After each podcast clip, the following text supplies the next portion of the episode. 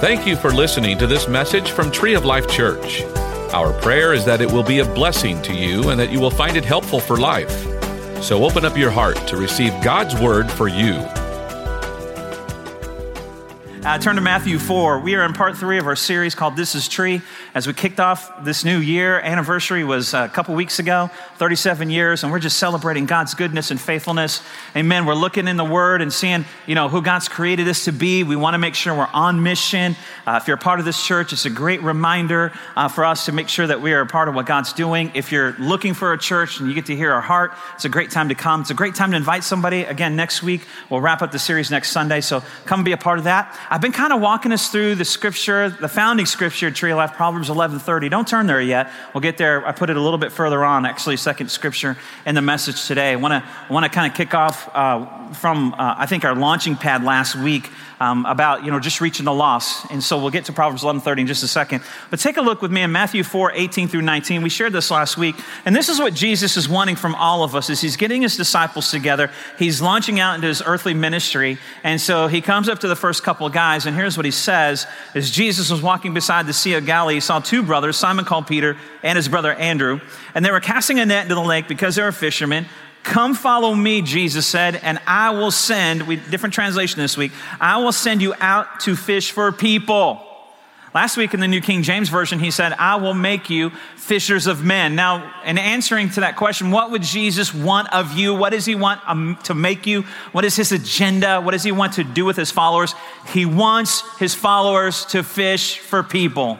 I, mean, above all else, I mean, we can rattle off a hundred things that we'd want. We think that God would want, Jesus would want to make us more holy, more, uh, you know, prayerful, more in the Bible, more prosperous, uh, more healthy, uh, better dad, better husband, whatever that looks like. And those are all true. That comes from living a godly life or being connected with Christ. But He wants all of us to be on mission because His mission was to seek and save the lost. What he said. I came to seek and save the lost. I came for those that, he said, I came for those that are sick, not well, because the sick need the doctor, the well do not. And so he had a mission that we believe in the Great Commission. We shared that last week. We looked at lots of scripture. If you weren't here, you can go back and watch that and laid that foundation last week. This week, I want to give you some practical things because the followers of Jesus fish, followers fish. If you've been caught, and that means if Jesus is your Lord and Savior, then you've been caught. You've heard a message, you gave your life to Jesus, and now, as a follower, you are a fisherman. I was going to say a fisher. A follower is a fisherman. Amen? Okay. Now, I know you're not amening that because it's like, oh, oh, okay. Well, what does that mean? What does that mean I have to do?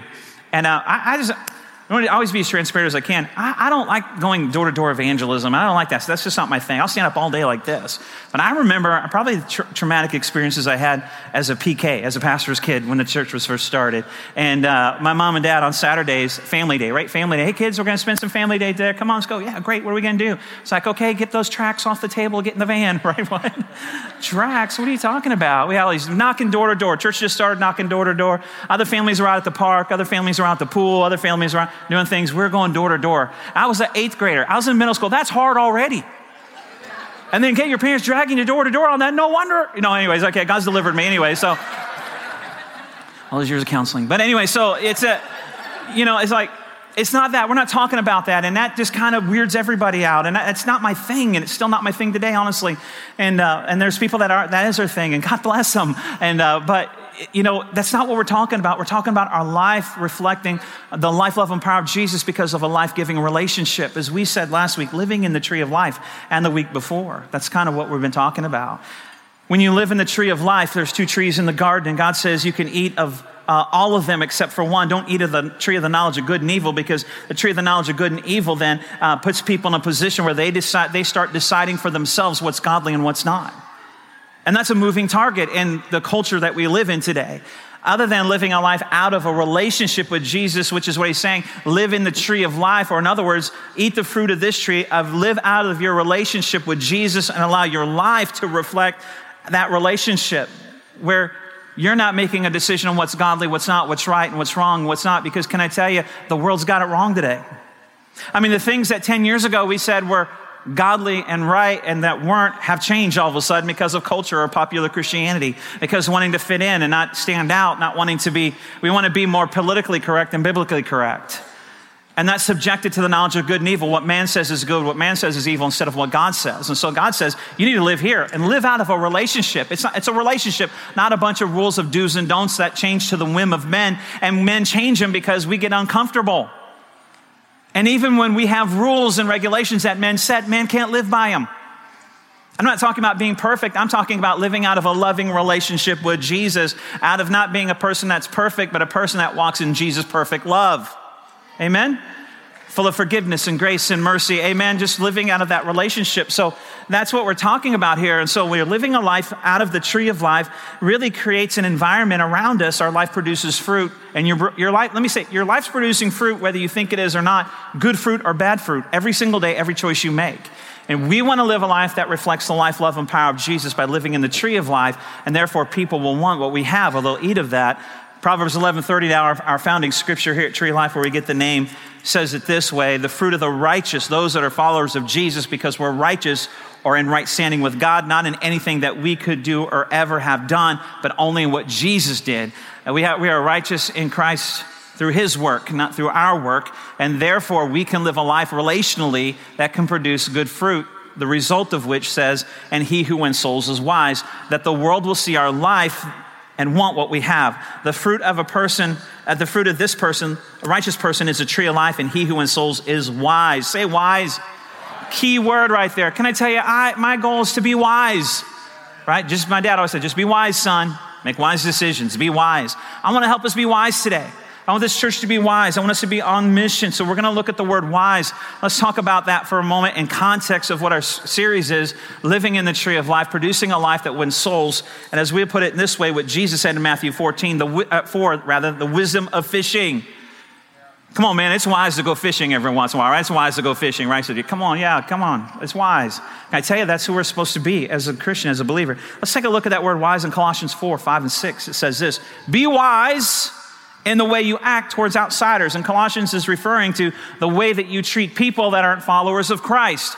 Be wise in the ways that you act towards outsiders. Make the most of every opportunity.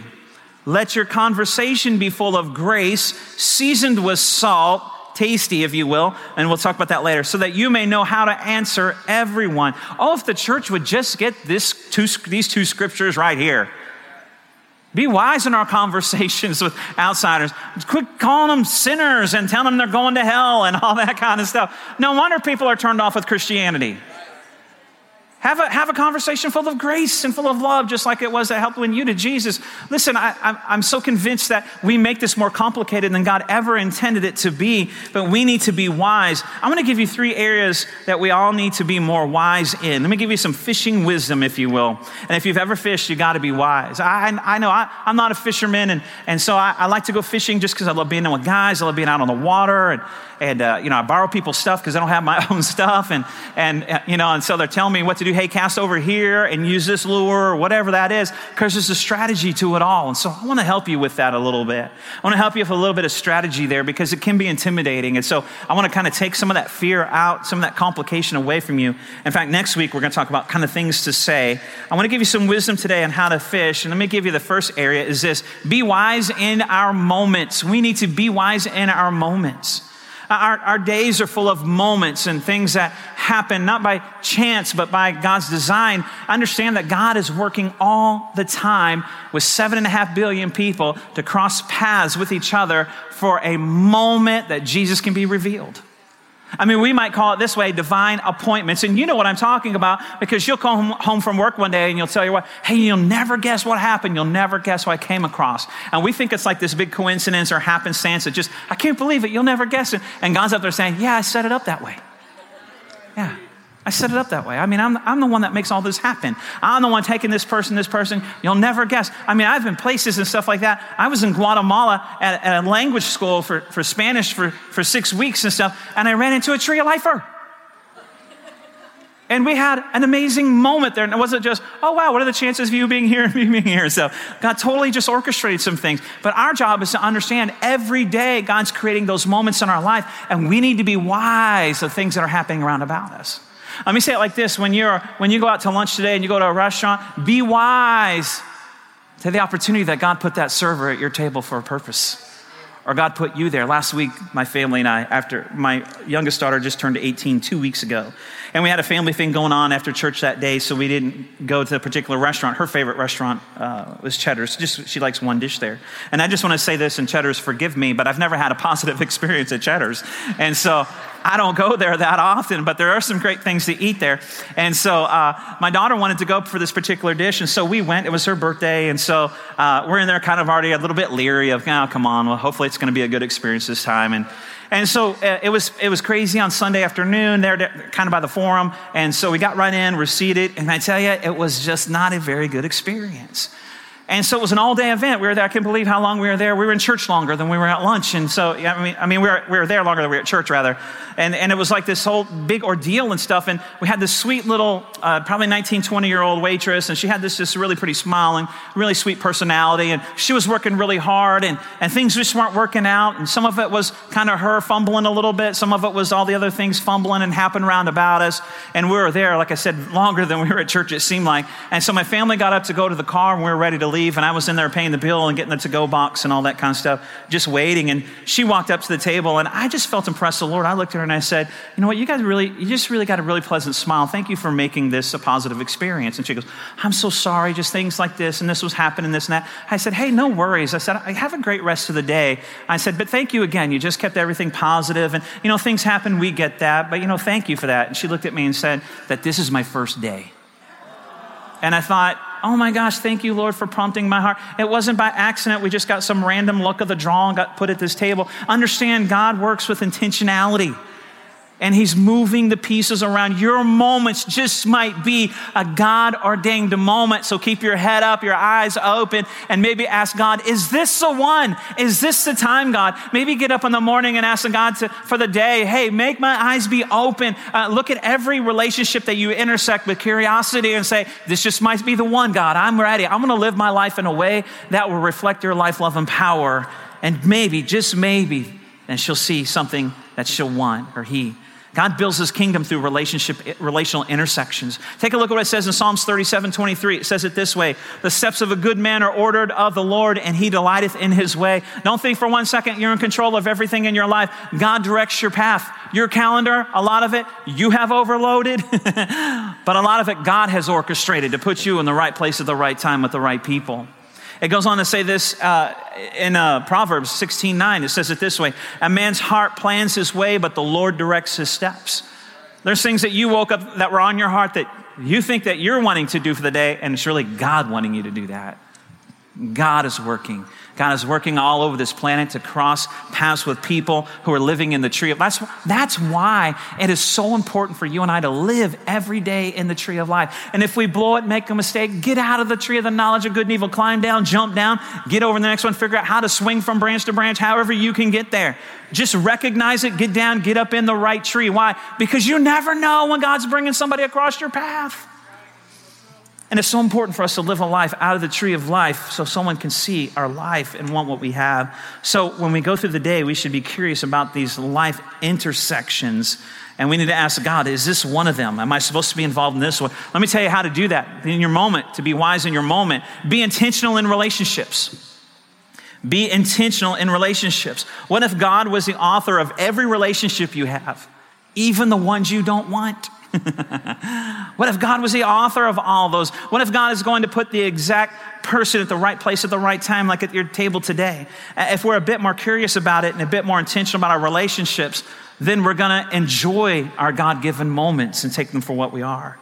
I, I wrote it this way What if you write down the people that you intersect life with on a regular basis that you know aren't walking with the Lord or don't know the Lord, and you pray for them every day and pray for an open opportunity? I mean, it's, it's, it's true that in our daily routines, in our daily life, we intersect people every day, and my chances are a lot of them we could kind of tell by now where their walk with the Lord is, if at all. And what if those daily intersecting their path, God intends so you can live a life in a way out of the tree of life where they will maybe want what you have? See, probably a lot of those times we're, li- we're living out of the tree of the knowledge of good and evil, and we're, we're relating as God never intended with people that He put across our path every single day. So we need to write down the names of the ones we regularly cross paths with and pray for open opportunities to share the gospel with our life. Okay, let me give you another one under that moment. Find their spiritual spot. Find their spiritual spot. See, every person has a place that they're most sensitive. Notice I didn't call it a soul spot because here's what I know that God put every single one of us in our spirit man a longing for a relationship with Him. God did that. Spiritually, everyone is created with the spirit to long for God, and people are filling it with so many other things. But there's a longing for a relationship with God. God put it there intentionally. So find the spiritual spot in people's life. Well, how do you do that? Every person has a place where they are very sensitive, and it's usually in their relationships, it's usually a marriage, it's usually with kids or a family or friends. And if it's not that, it's usually around work. Have a conversation around that. Hey, you don't have to, hey, you don't have to have the answer all the Bible. You don't have to be Bible answer man. I don't want to share the gospel with somebody because what if they ask me a question about the Bible? Can I tell you, I don't like to do that. I mean, when you're a pastor, I know I went to Bible school. I've been in ministry for 25 years. And when I meet people, it seems like once they find out what I do, they want to play stump the pastor. Right? Listen, can I tell you, it's not that hard. It's not that fun then, right? It's like, I don't even go there anymore. It's like, stump the pastor. I mean, I'm honestly, people ask me what I do, I really wrestle with lying or telling them the truth. But I tell them the truth, ultimately, eventually I do. And so it's like this thing listen, I get nervous in those moments. People want these deep theological things and stuff, and I don't have any problem telling them, you know, I really don't know. Well, aren't you a pastor? Well, yeah, but I mean, Google it. Hold on a second. Yeah, it's a great question. I'm glad you asked me that one. I get nervous. I know you get nervous. You don't want to tell a story. It's like people, people don't, they'll ask you like, I mean, how, how does, how do they fit all those animals? How do they get all those animals in the ark? I don't, I don't know. I don't know how they did that. I don't know. All I know is God told Moses to build an ark, and he said he's going to bring animals from every, every tribe, every people, every tongue. I'm going to bring the animals, and, and God parted the Red Sea, and all the animals came marching on onto the boat.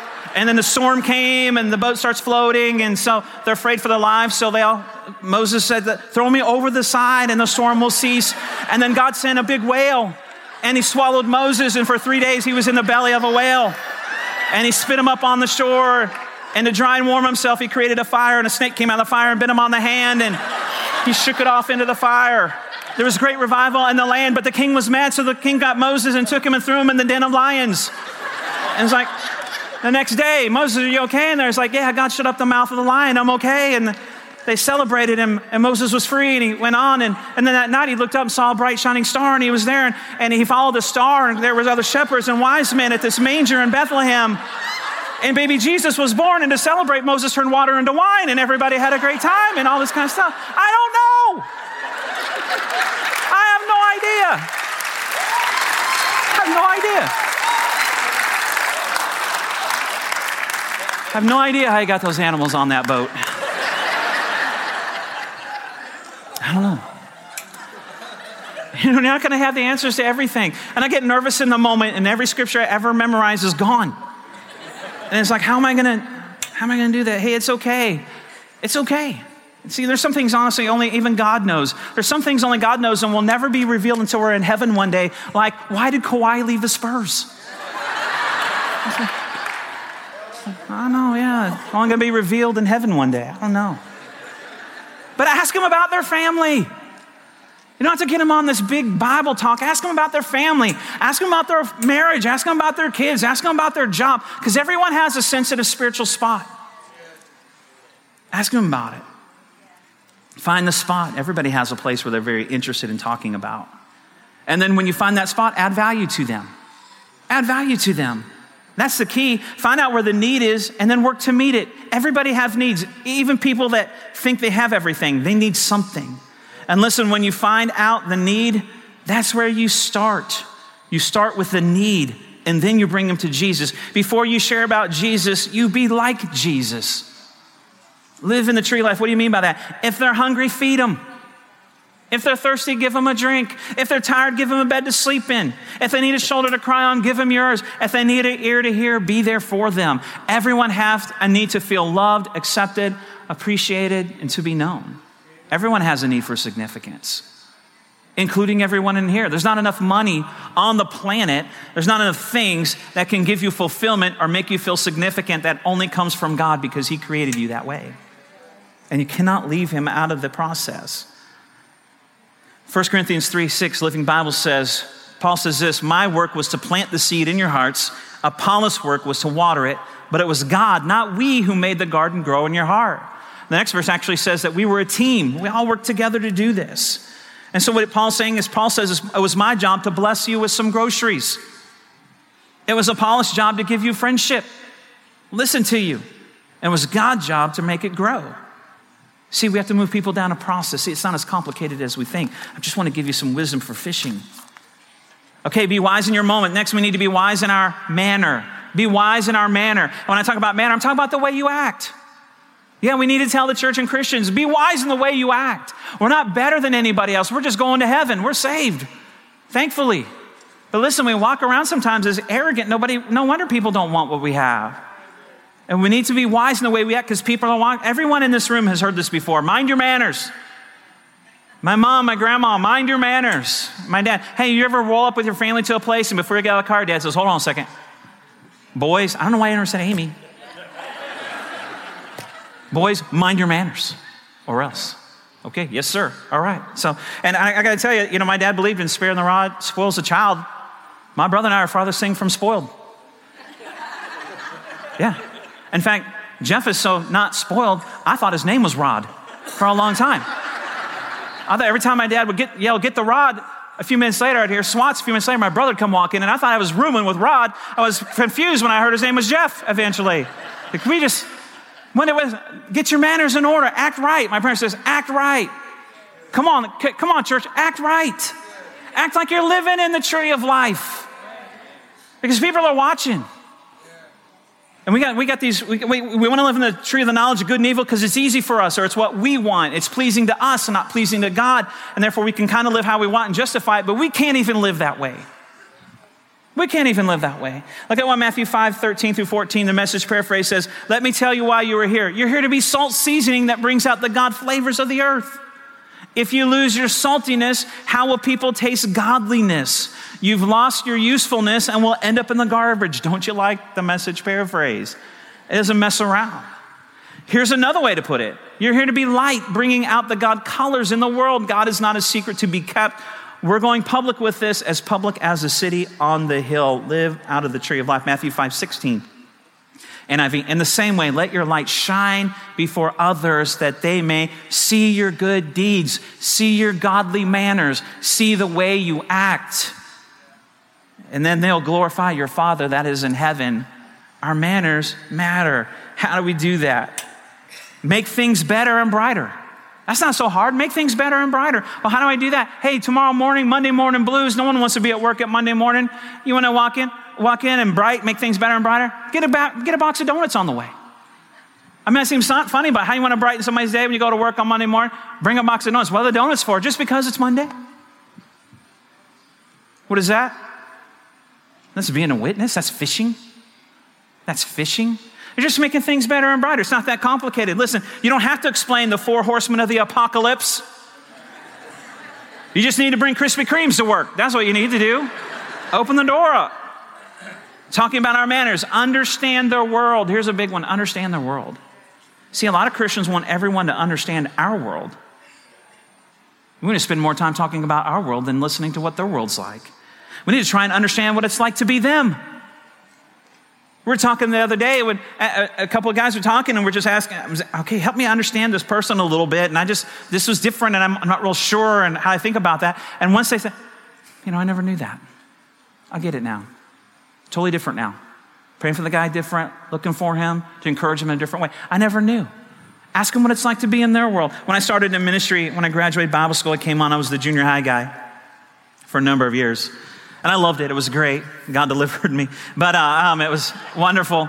Um, it, Tuesday, Wednesday, Thursday, every week, Tuesday, every Tuesday, I went to New Braunfels Christian Academy for lunch. Every Wednesday, Canyon Middle School. Every Thursday, New Braunfels Middle School. And I sat with the kids from our church. I, I, couldn't pass out stuff. I wasn't inviting them to things. I just went and sat with the kids at our church. I wanted to meet their friends. And I would ask them all the time with the friends, hey, do you go to church? Why don't you go to church? Hey, what, what do you think about God? I mean, what, just tell me, tell me your picture and idea of what God, what God is and what that, what, what does he look like to you? And church, what do you think about church? What is that? And they would tell me, and, and, it helped me understand them, it helped me minister to them a little bit more, and they appreciated that I was interested in their life. And now I love asking adults the same questions. And can I be honest with you? When I talk to adults about the same question, what do you think about God? And how come you don't go to church? Or what do you think about church, this and that? I don't disagree with a lot of their answers. Because the biggest turnoff to church is church. And the biggest turnoff to Christianity is Christianity. Christians. But you know what? People that are living that way aren't living the Bible. And that's what I point out. I agree with that, but that person's not living the Bible. Nobody's perfect by any means. But listen, that's why we're trying and striving to live out of the tree of life instead of the tree of the knowledge of good and evil, which none of us could live up to, anyways. And so it changes all the time. And so I tell them, I agree with you. I, I, I understand where you're coming from. And, and much of what makes Christians and Christianity unattractive is that we're living out of the knowledge of good and evil instead of the tree of life. You know what? Just telling people that they're sinners and going to hell may be true, but not very helpful, right? Like they need you telling them, right? Hey, I, but I get it. Churches are full of, can be full of people that are critical and judgmental and live that way, and it's not as God intended. They're just Christians living out of the tree of the knowledge of good and evil. They can't even follow those themselves. I've had people tell me, I don't want to go to church because it's full of hypocrites. And then I remember what a pastor said one time who asked a man why he didn't go to church. And the man responded, Well, because it's full of hypocrites. And the pastor says, You're right, but we got room for one more. the, tr- the truth is, churches are full of Christians trying to decide about what tree they're going to live in. And that's why we try and create environments to connect people to Jesus.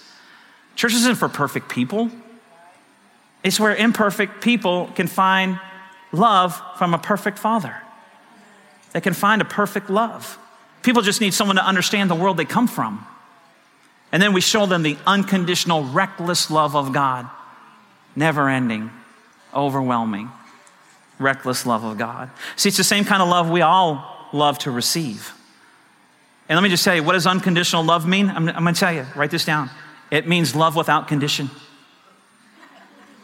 You didn't realize you were with such a smart guy. I am. Highly intelligent, unconditional love. Seriously, love without condition. There you go. You can brag to all your friends today.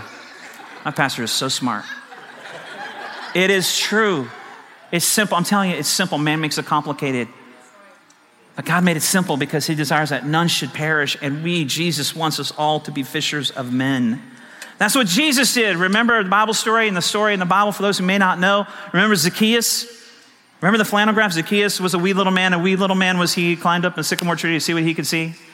That's all I remember. But thank God for children's church, right? You didn't get in there. But so, because I got nervous and I just forgot everything, and we already did the whole Moses and the ark thing. But anyway, so Zacchaeus was a thief, he was a crook. And Jesus saw him and said, Hey, Zacchaeus, come get down from that tree. We need to go to lunch. I want to have lunch with you. And the religious crowd are like, What? He's going to lunch. Why is he taking Zacchaeus to Falafel House? What is that about, right? What is he doing there? He's meeting with that guy. And so afterwards, and they're talking, talking, talking. Afterwards, Zacchaeus, the thief, comes out and says, I'm giving half of everything I own to the poor, and the other half, I'm going to take in everybody I ever cheated or stole from or ripped off. I'm going to pay him four times back. Can I tell you, I would have loved to sat in that lunch. But the Bible never tells us what was said in the lunch. We just see the result of somebody sitting for who knows how long with Jesus over something to eat and hearing about the unconditional love of Jesus, and his life was changed forever. Changed forever.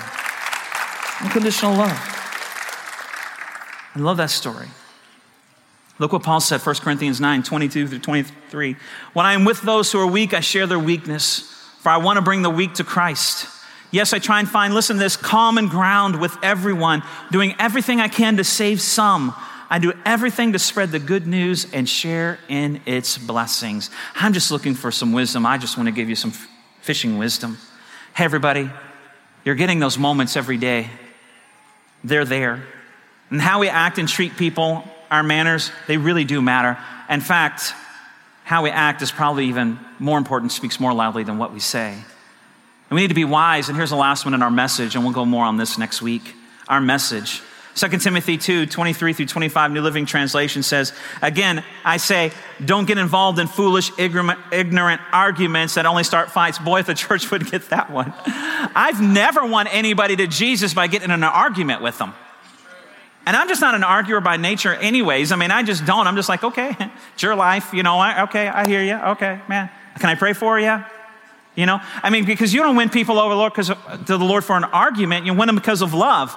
Again, I say, oh, oh, where are we? Okay. Again, I say, don't get involved with foolish, ignorant arguments that only start fights. A servant of the Lord must not quarrel, but must be kind to everyone, be able to teach and be patient with difficult people Gently instruct those who oppose the truth. Perhaps God will change those people's hearts and they will learn from the truth. Can I, can I tell you, you never have an open door when you argue. But when you just extend love and grace, patience, they'll keep coming back around. And you have an opportunity. And so it's important. And here's what, I, here, here's what we, we should do 1 Peter 3 15 through 16 but in your hearts revere Christ. Now, now listen, this is, we're talking about our message. In your hearts revere Christ as Lord. Always be prepared to give an answer to everyone who asks you. And here's, here's the answer. Here's what you do. Give the reason for the hope that you have. You don't have to have the answer to how the animals got in the ark. You don't have to have the answer to the four horsemen of the apocalypse or, or what's Paul's thorn in his flesh. You know, you just need to be able to answer in the hope that you have. Why did you become a Christian? Why did you ask Jesus into your heart? You think that'll work for me? Where were you at and what changed in you? What, what brought you to that place? That's what this is talking about. Give the reason for the hope that you have. Goes on to say, can we go back to that, that passage real quick? Yeah, give the reason for the hope you have, but do this with gentleness and respect. Keeping a clear conscience so that those who speak maliciously against your good behavior in Christ may be ashamed of their slander. You're just trying to love them. Give an answer to the reason why you chose Jesus. Tell them why you became a Christian. We're going to give you some help with that next week. Give them the reason for the hope that you have because they need hope too. Do it this way share the hope that we have. Let me tell you why I chose to be a Christian. I'm going to tell you what you should do, but I'll tell you the reason why I did it first. Next thing you do is share your church. Share your church. We never wanted to create a church for church people. That was never the intent. In fact, we pray every week, God, please don't send us a whole bunch of church people. No, I'm just kidding. We don't pray that. I'm just kidding. kind of kidding. Hey, we want to pray. We want to fill this place up. Fill this place up with the lost and hurting humanity. We want to say, hey, those are Christians, we're going to heaven. We want to fill it up with people that don't even know what heaven is, that don't even know there's hope, don't even know that they, someone has paid the price for their sin.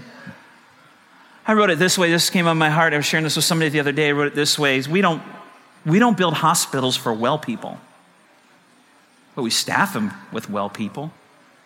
We don't build emergency rooms for well people, but we staff them with well people and we train those well people how to help the sick people.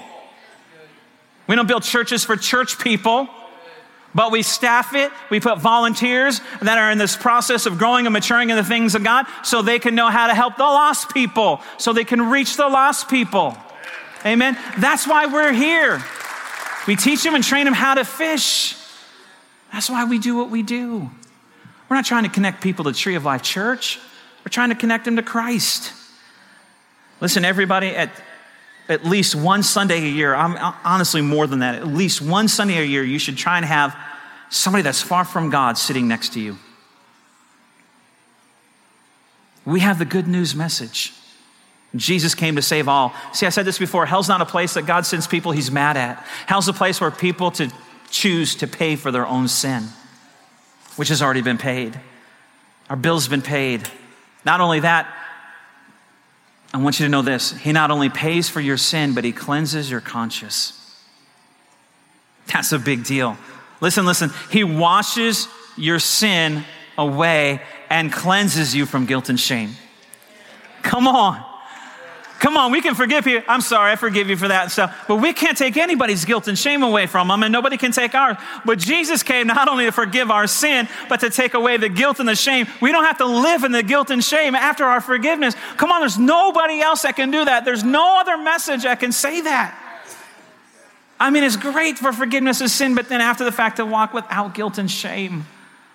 We don't listen to the devil. What a message we have.